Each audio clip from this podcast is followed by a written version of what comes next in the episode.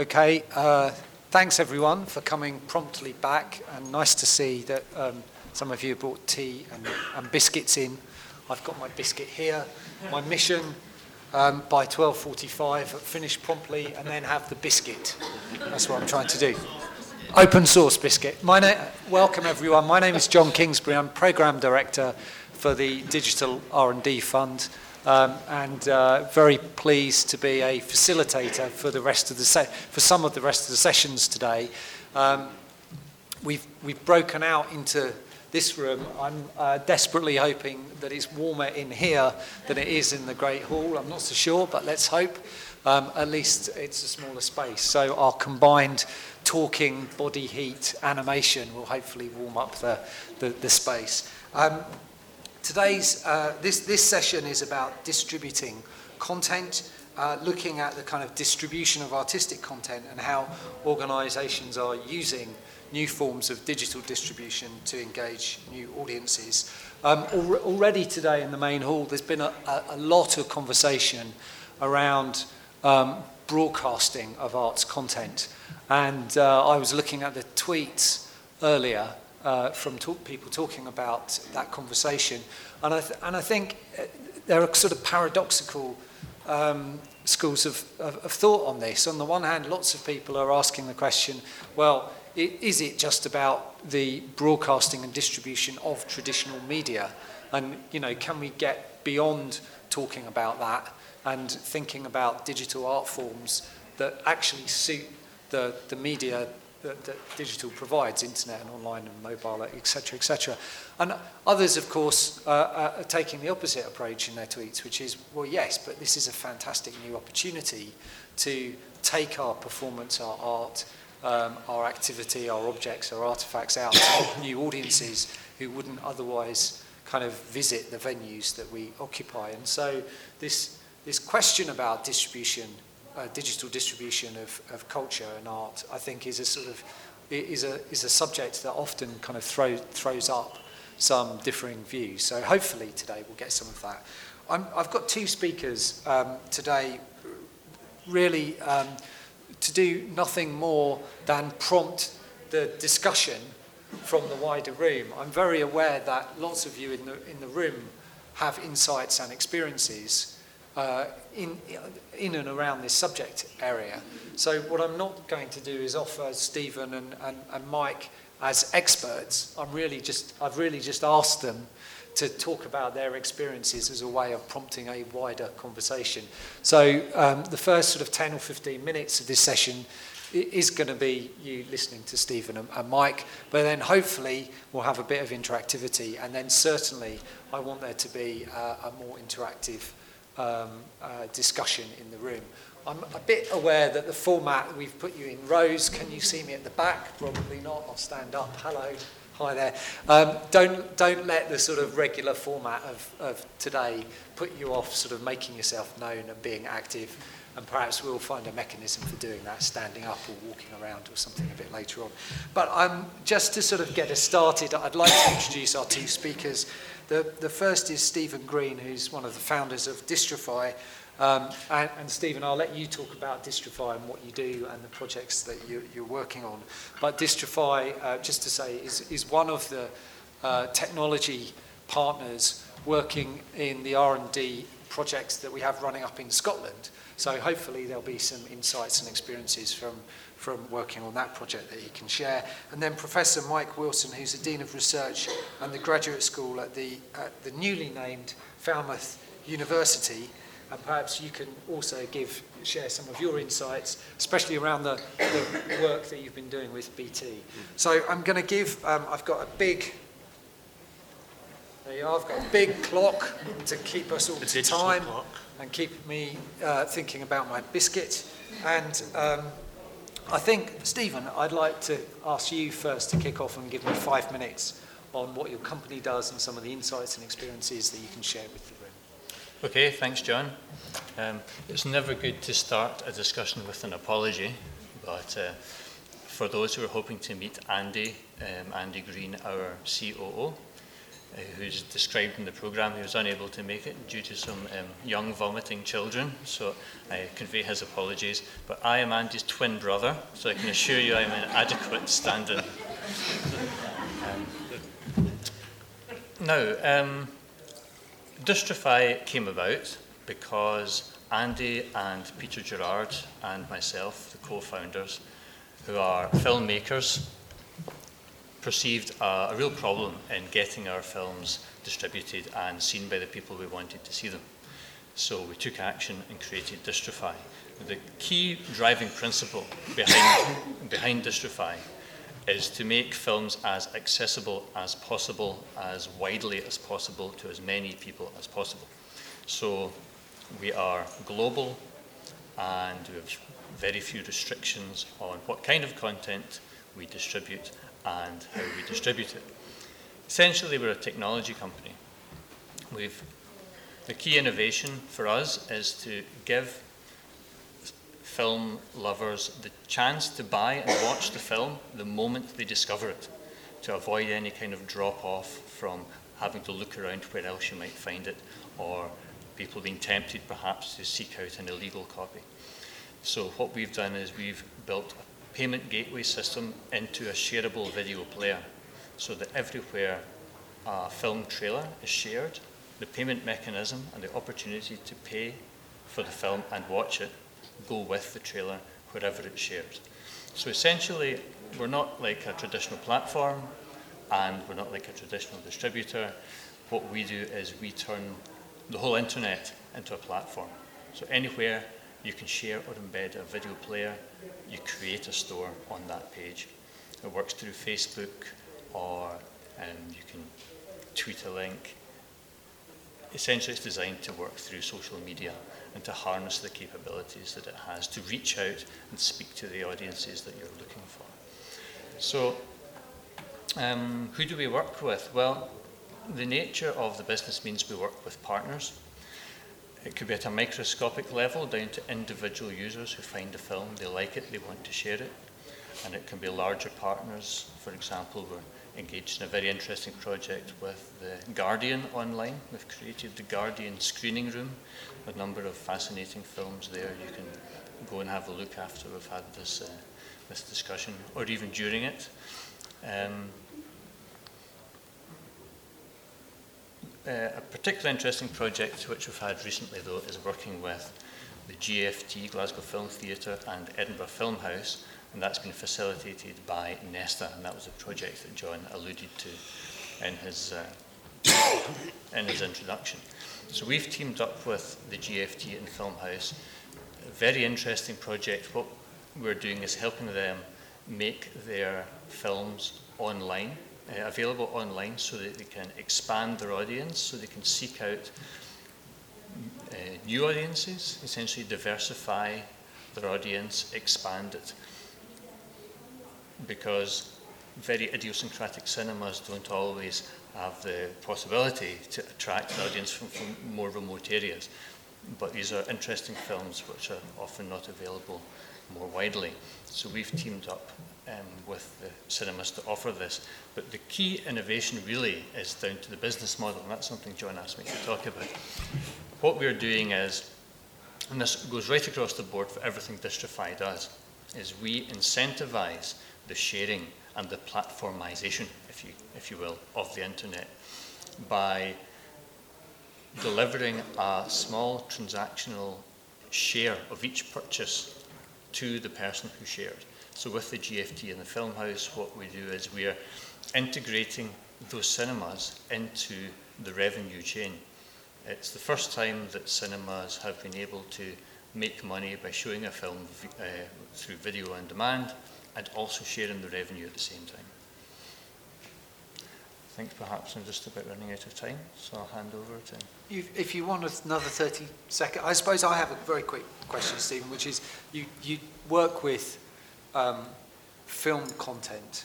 I suppose that business model of both sharing and exploring new revenue streams, whether you think that is applicable to other um, types of content that arts or cultural organisations may have. So whether if if Tim Plimming's doing this sort of film content around um, Pompeii, whether, whether that is sort of extendable to other art forms. And, and maybe just another question, which is, what, what are you kind of learning through that business model, or is it too early to tell?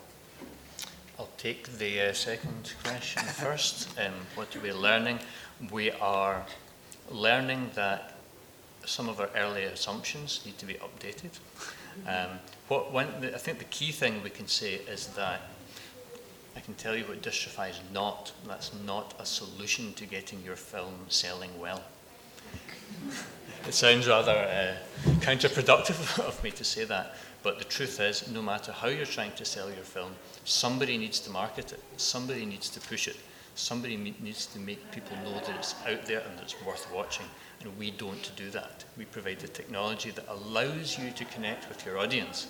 You have to know who your audience is and you have to market the film to them yourself. And that's why working with partners like the Glasgow Filmhouse, uh, the, the GFT and the Filmhouse and the Guardian have been invaluable to us because they have marketing departments, and they push the films. And, uh, and your personal sort of thoughts about non-traditional film content? Now that, that's an interesting one. Our thoughts on that are fairly embryonic at the moment. Um, it did strike me recently, and I noticed that the panel, um, the opportunity panel, picked up on that. And that is the possibility to use technology for uh, crowdfunding. Yeah. I thought that was very interesting. Yeah. Um, and I think that there are certainly opportunities to use a technology which can take payments and be shared yeah. in, a, in, a, in, an, in an, uh, an interesting way. Um, ultimately, everything can be represented in film. Um, the film trailer is a key advertisement for the film, and a short clip is an advertisement for anything. And that's how things are sold, sure. largely. Um, on the television and cinemas is with a, a, a video clip. Yeah. So I think that um, a video clip advertising something that's uh, a work of art, which is not digital, is um, strikes me as full of opportunities. Okay, thanks very much. Well, we might pick up on some of those, um, some of your comments and insights after that. Mike, mm. your your five minutes, right? Please. Thank you, thank you very much. I'm very very glad, Jon, that you started off by um, saying you weren't looking for an expert opinion, um, because that's certainly not what I I, I, I come to um, um, today as, um, in the sense that I, I'm not a, a technologist by any stretch of the imagination. Um, Um, my own background is in theatre um, and, and a very analogue bit of theatre. Um, but I have, and, and particularly interested around storytelling, uh, but I have over recent years become interested in how digital technology and particularly web-based technologies are altering the way that we are able to um, share and comment um, on our, our own big narratives amongst much wider audiences. Um, But to give you a bit of context, I mean, John particularly mentioned um, some of the work we've been doing with, with BT. Um, and although I've got, I could talk for a long time, given five minutes, I wanted to give a bit of context to that and perhaps just mention um, one or two of those projects that we have been working on down at Falmouth. we find a, a digital solution to the common cold. That Sorry, would be good as well. Um, um, Falmouth is a specialist arts university um, that has that's come about through the merger of two institutions, the old Falmouth Art School originally, which some may know has emerged from the 19th century and later the modernist um, artist colonies down in West Cornwall, um, and also Dartington College of Arts, which is based in South Devon and has, over the last few years, relocated its campus down to Falmouth.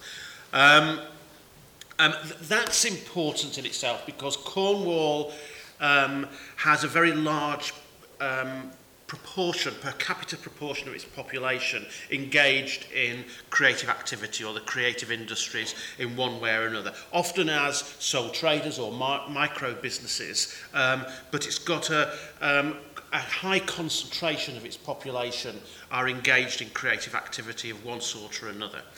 Um, it's also a very rural um, area. Um, um, as a county. Um, it's long and thin. Um, and mainly made up of, of some small towns and villages. I mean, our, our biggest um, city, our one city, I suppose, is Truro, um, which I mean, I come from I come from Manchester originally, and Truro would not even register on the scale of a town in this part of the world. Um, so it, it's a, it is a very rural area, and it's a very low wage economy as well, and some areas of real um, deprivation. As a result of that, Cornwall is a recipient of convergence funding from, from the EU.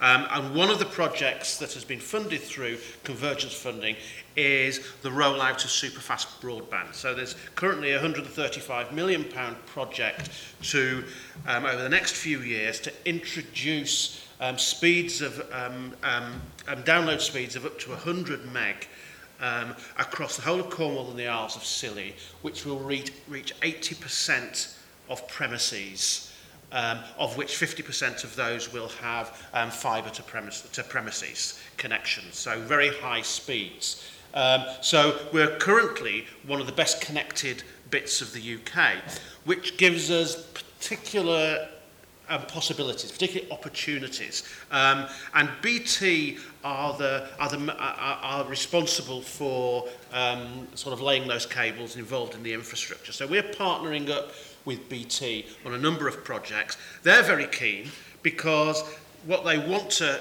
look at is what we can do with that extra bandwidth over and above downloading films or whatever more quickly than we're doing at the moment. Um, they want to see what new things we can do and of course because of the as I say the creative concentration um, in Cornwall um, what they're hoping is that there's a lot of people who will do quite disruptive and, and cool things with that with that bandwidth.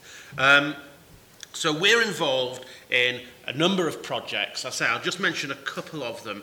Um, one um, which I'm particularly proud of, is, is an AHRC Connected Communities funded project called the University of the Village, which is um, in partnership not only with BT but also the universities of Surrey and Glamorgan in South Wales, where we're looking at how we might use broadband to redefine the traditional relationships that universities have with their rural communities. Um, so we've been looking at how we can use the broadband to live stream um, lectures, seminars, workshops through into village venues. Um, so we've been working with a community in St Agnes, which is a little village on the north coast of Cornwall, who wanted to learn how to make a film because they were putting together a, a village app for tourists, tourists that presented a different kind of image of the village than the Cornish um, Tourist Board were promoting.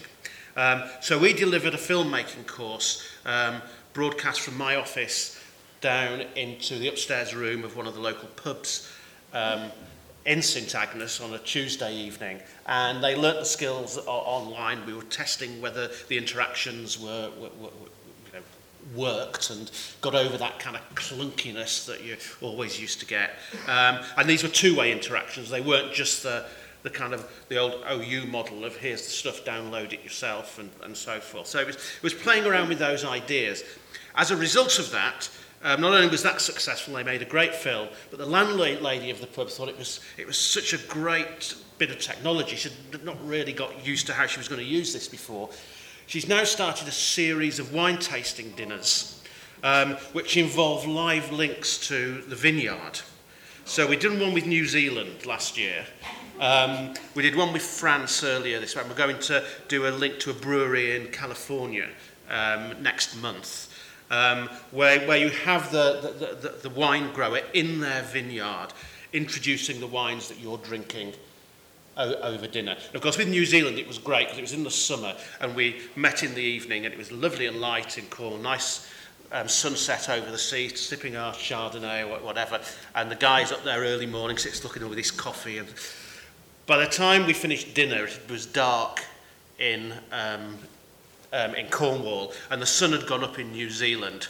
We were then drinking coffee because, and he was laying into his first glass of wine at nine o'clock in the morning or whatever. So, um, so that's one one project that's had unexpected spin outs. Um, a colleague of mine, um, um, Phil Stenton, is working on a project called VConnect, which is a real time um, kind of video conferencing platform, but one that gets beyond um, connecting um, people sitting around a table in suits. So what they are particularly looking at is how you can link up dancers, groups of dancers in different parts of the world to rehearse and um, and devise and compose a piece of choreography which can then be performed and distributed um, through the, the broadband. Of course, you need really quite good bandwidth to do that, to be able to do that properly because of the timings and, and so forth. As soon as you introduce any, any music into it, that's a problem. And finally, we have a, a, something called a Disklavier, which is a,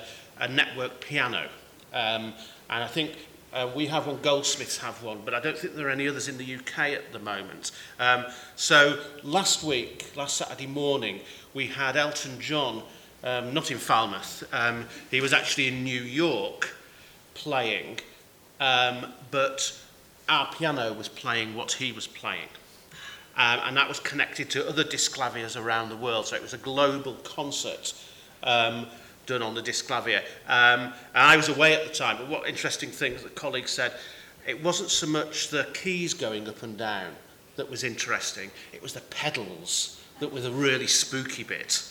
You know, and suddenly you see what Elton John's doing on the... the so, I mean, there's all kinds of possibilities there that we're only just beginning to, be, beginning to explore. But it's really, all they're really about, these projects, are different forms of, of kind of multi-stream, um, real-time interactions um, which enable us to do other things, things that we weren't able to do quite so easily before, um, and we're just using that bandwidth in whatever interesting, innovative ways that we had. And that must be my five minutes, Jon. Well over. Well over. Oh, uh, God, I'm but sorry. The, the Tales of the Wine That was rubbish, was wasn't it? almost Well, worth, fine. worth it. Okay. No, no, that's good. Let's go. I mean, I've just got, Yeah. before we um, make it more interactive, I've just got two very quick questions for you. If you could sort of be as brief as possible. First, are you finding that arts and cultural organisations in Cornwall know about and are taking up the opportunity to work with this broadband Yes, yeah, yes, they are, and increasingly, and it's very interesting what Victoria was saying earlier, because we have actually just um, th- part of the convergence money has enabled us to to um, invest in our own research infrastructure, particularly with the a- aim of external engagement with uh, w- with the local economy, which is largely creative economy. Uh, and if- so, we've just set up a studio space, Oh, not right. dissimilar to the, Yeah. but actually modelled on the pervasive media um, studio and, and, and linking with them. So we've got people Brilliant. coming in on a, on a regular basis. And if someone in this room thinks, what a fantastic test bed that would be, can I talk to Mike about how. Yeah. I might go about having a Yeah. conversation about what we could try? Yeah. Are, are- you open? Absolutely, yes. Open? Yeah, we're, all, we're always open, Okay, to, so maybe open some, to that. Anyone wants to come down to have an excuse to come down to Cornwall. Um, good. yeah. And, and, and one last question. What, what are you learning about the, about the, Hmm. about these new uses? What are we learning about the new uses? Um, we're learning, I suppose, this won't, probably won't come as a surprise, but we're learning, I suppose, that the outcomes are nearly always not the outcomes that you planned or expected. Um, um, and sometimes you've got to, I suppose, just be a bit relaxed about that. Um, and rather than focusing on the thing that you were desperately, desperately trying to achieve, the thing you promised you'd deliver on, careful because there could be something really much more interesting that somebody's doing as a result of it out there. So, so I think it's around that, that need for flexibility, that need for constantly reimagining and reevaluating what, what, what you're doing because it, it, it's, this thing is, is changing all the time and people are, are innovating all the time and you, you know, you've got to keep pace with it and you know, you just got to kind of, I suppose, surrender to the, you know, to the flow of that and, and not get too anxious about. Yeah, yeah, space, space to innovate. Okay, well, thanks both of you. Um, I, I, rather than ask you guys whether there are any questions for these guys, which I'll do later, I think I'd like you to do a little bit, bit of work, please, which is, can you talk to people next to you or behind you or in front of you for five minutes about what you feel are the biggest opportunities for your organisation for digital distribution? So if you think about digital distribution, what would you perhaps like to be doing in a year's time You know, where do you think those big opportunities are for your particular organisation? What would you like to be doing? And I'd also like you to think what the biggest challenge is for your organisation, whether it's funding, contacts, capacity to engage in new projects. Um, and I'd just like you to talk to your neighbours and colleagues for the next five minutes, and then I'm going to um, ask Clara to come back after that and get your comments from, uh, from, from that chat. Okay, off you go. Very quickly, I've moved up here so people can see me. I've brought my biscuit. So, um, just in case those two felt a bit peckish. Um, so, is anyone brave enough to um, answer those two questions from the discussions? Any takers? Please feel generous. Come on, what were you talking about? Yes, thank you. Um, yeah, currently um, on. Oh, thank you. Currently, um, is this working? Yeah. Um, currently, I'm working with uh, Cardiff, uh, Sheffield University to uh, develop a kind of uh, uh, digital platform for uh, engagement with um, with young people, and uh, the the research question really is uh, how do we engage their interest in in university research? You know, and, and that that that word interest has always been of interest to me because I mean we, we use it a lot. Um, but it's really how you how you see that initial spark developing, you know, you know, in, in, in a kid's mind, and I think really that's the opportunity is to is to find out really what's going on, you know, behind the scenes really in these kids, and to see what is is really you know engaging their interest and can engage their interest. I guess the challenges really are uh, to make sure that um, you're not really leading the agenda, you know, that they are. Mm. Um, it's uh, about the, uh, you know, the erosion really of the, um, of the importance in, art, you know, of art within the curriculum. And, uh, and overcoming those barriers, you know, you know, there's all sorts of barriers really to uh, getting kids out of schools and uh, in, in, into uh, higher institutions. I'm sorry, you didn't say your name. Oh yeah, my name's Paul Evans. Oh, Paul, I'm a okay, freelance so- artist actually, but Oh, I'm great, working yeah. with the University of Sheffield. So when you think about the op- op- opportunity to get to kids for your project and the challenge is to understand what motivates them and what they're consuming, does, does that mean that the answer to that challenge is more, more data, more understanding about the audiences? Uh, uh, have you tried that but it's not available or you know what's how how might say the R&D fund help with that or the Arts Council f- help with that or what do you need or is it user user centered testing or Yeah, I think um, well, we have a research partner, obviously, in, in, the, in the university. Um, I, th- I think I think it needs to be a question, really. You, you, you know, you know, from, from from our standpoint to the kids, really. You know, what what is it that you find interesting um, in, in, in these in these areas of research? And uh, and I think I think the important thing is is to, yeah, see it as an experiment and uh, see see what emerges from it, really. Thanks. And, and for the research, do you put any preference over what the kids tell you versus user behaviour?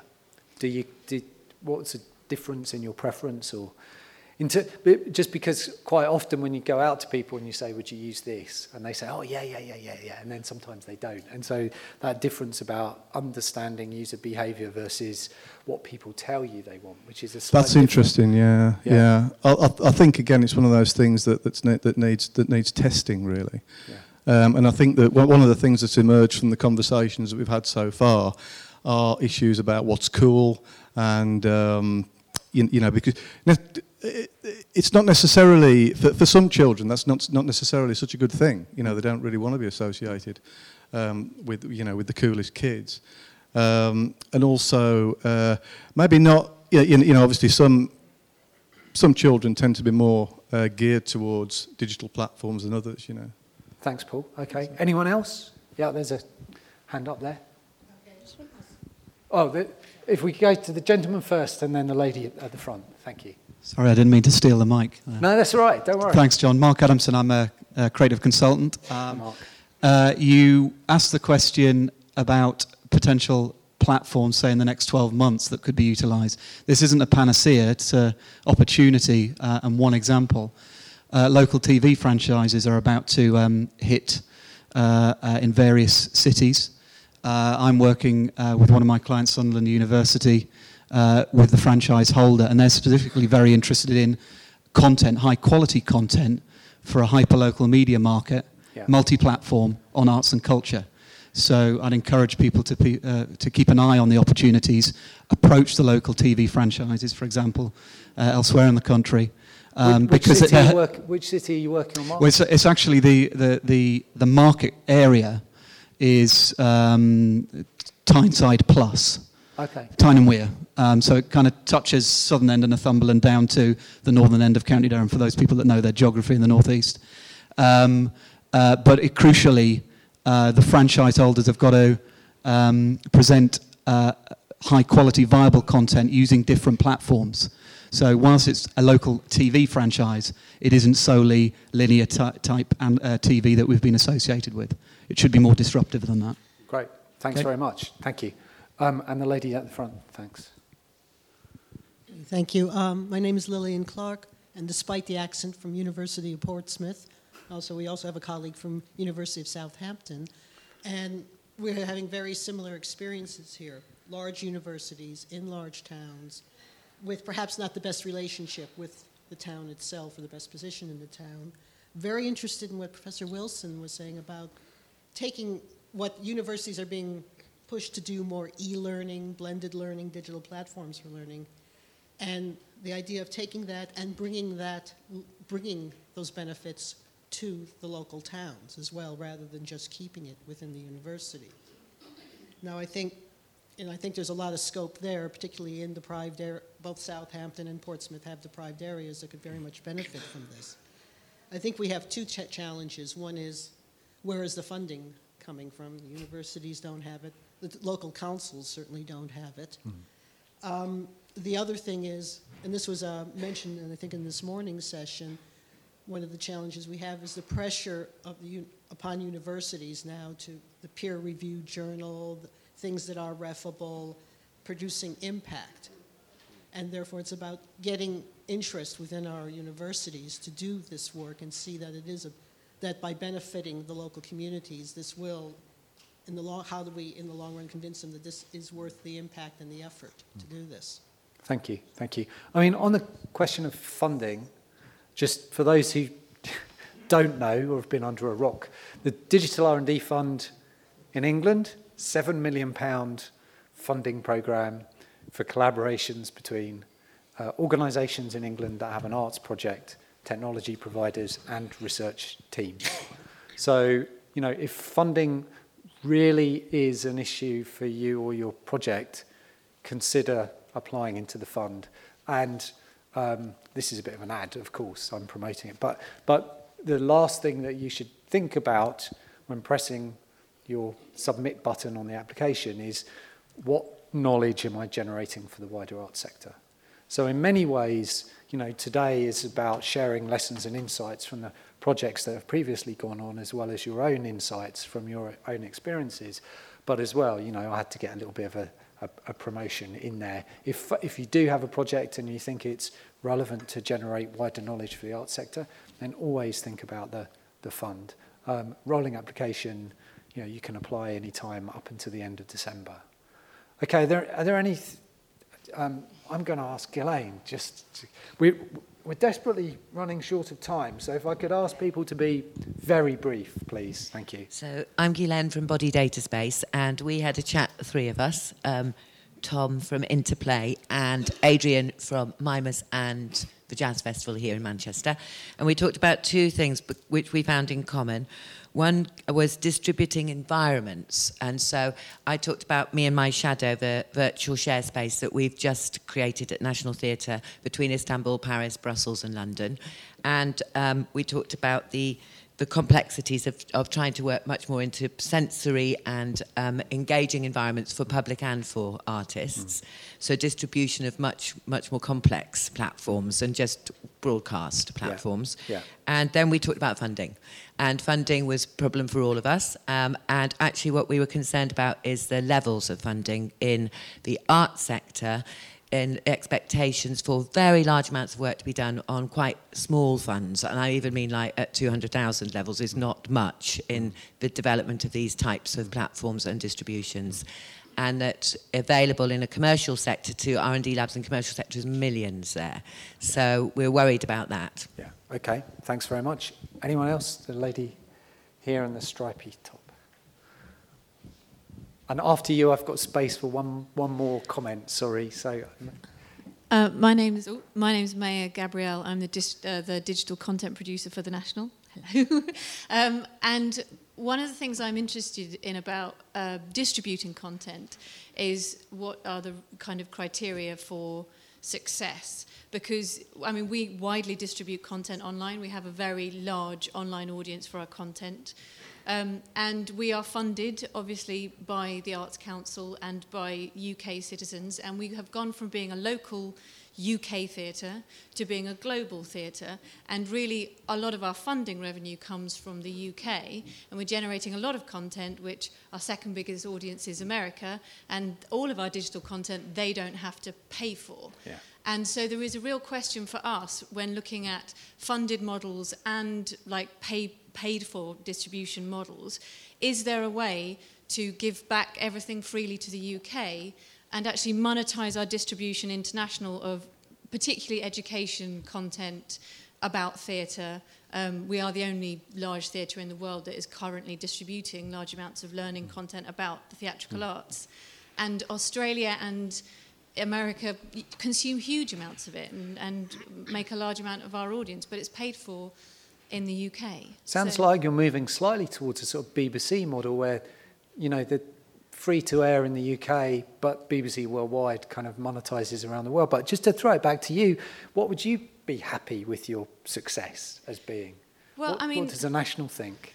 I think we've been surprised in that our, I was originally hired two years ago to generate the learning offer, and we have an audience of about 30 to 40,000 users a week engaging with our learning content, which is more than 1.5 million a year, which is three times the footfall in the national. Mm. So we have a massive reach because we've created this learning content, which was originally for a UK schools and education audience, and which has found huge kind of appeal. So I kind of think already we're in iTunes, we are working with the Google Cultural Institute, like we are in all of the places where those communities go outside our website.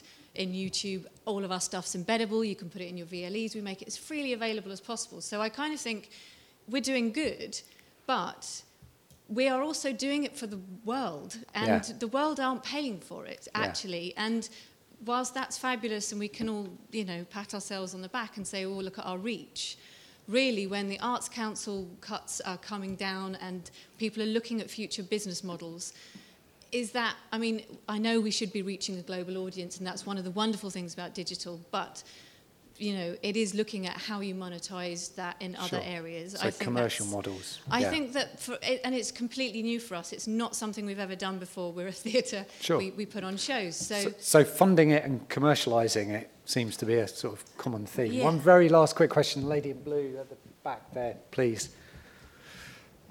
Because Okay, uh, Doris Eikhof from the University of Stirling in Scotland, and I actually uh, co-lead the research consortium looking after the Scotland projects of, of this fund. Um, th- the thing that we're seeing is actually that in the, in the last couple of years or so, the question was very much around what can be done digitally. And the answer to that at the moment seems to be pretty much anything. So the digital partners in our projects, whatever arts organizations want, that they will say, yep, that's fine, we can do that. The question seems to be more around what do organizations want and allow to do. Two examples. You can do pretty much anything with a mobile phone app in a, a gallery, but you might have gallery policy against mobile phones in your gallery. So what do you do then? Other thing that we've, I've just been discussing with Anna from the Philharmonia, uh, uh, Philharmonia Orchestra is expectations about user behavior in a particular cultural experience. So if you've got a concert, in theory, you could have people playing on an iPad at the same time and engaging with the concept, concept on stage. But might that irritate the person next to them who might have a very different idea of the experiencing a concert? So it's more about organizational ideas of what do their users want, what is the cultural experience on offer digitalized, um, than it is about what actually can be done digitally. Brilliant. Thank you very much. I'm really sorry. We must leave it there. Um, all, all it really remains is for me to ask you to thank Stephen and, and Mike. Um, they are around for questions. You're not going anywhere today. You're very keen to speak to people. Well, so thank you very much.